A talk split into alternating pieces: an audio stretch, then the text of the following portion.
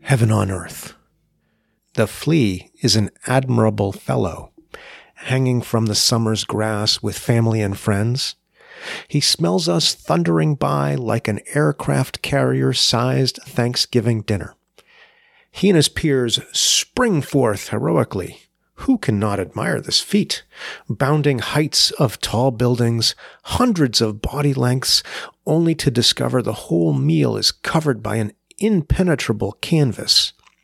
And so they crawl miles over wrinkles and sometimes into pockets never to be seen again until perhaps they find a belt line or a collar and sweet Jesus, its tender flesh without the steel follicles of a dog or mountain lion.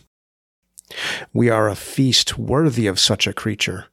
He takes a bite here, then moves on, creating a line of revelry and joy, having found heaven on the moving earth.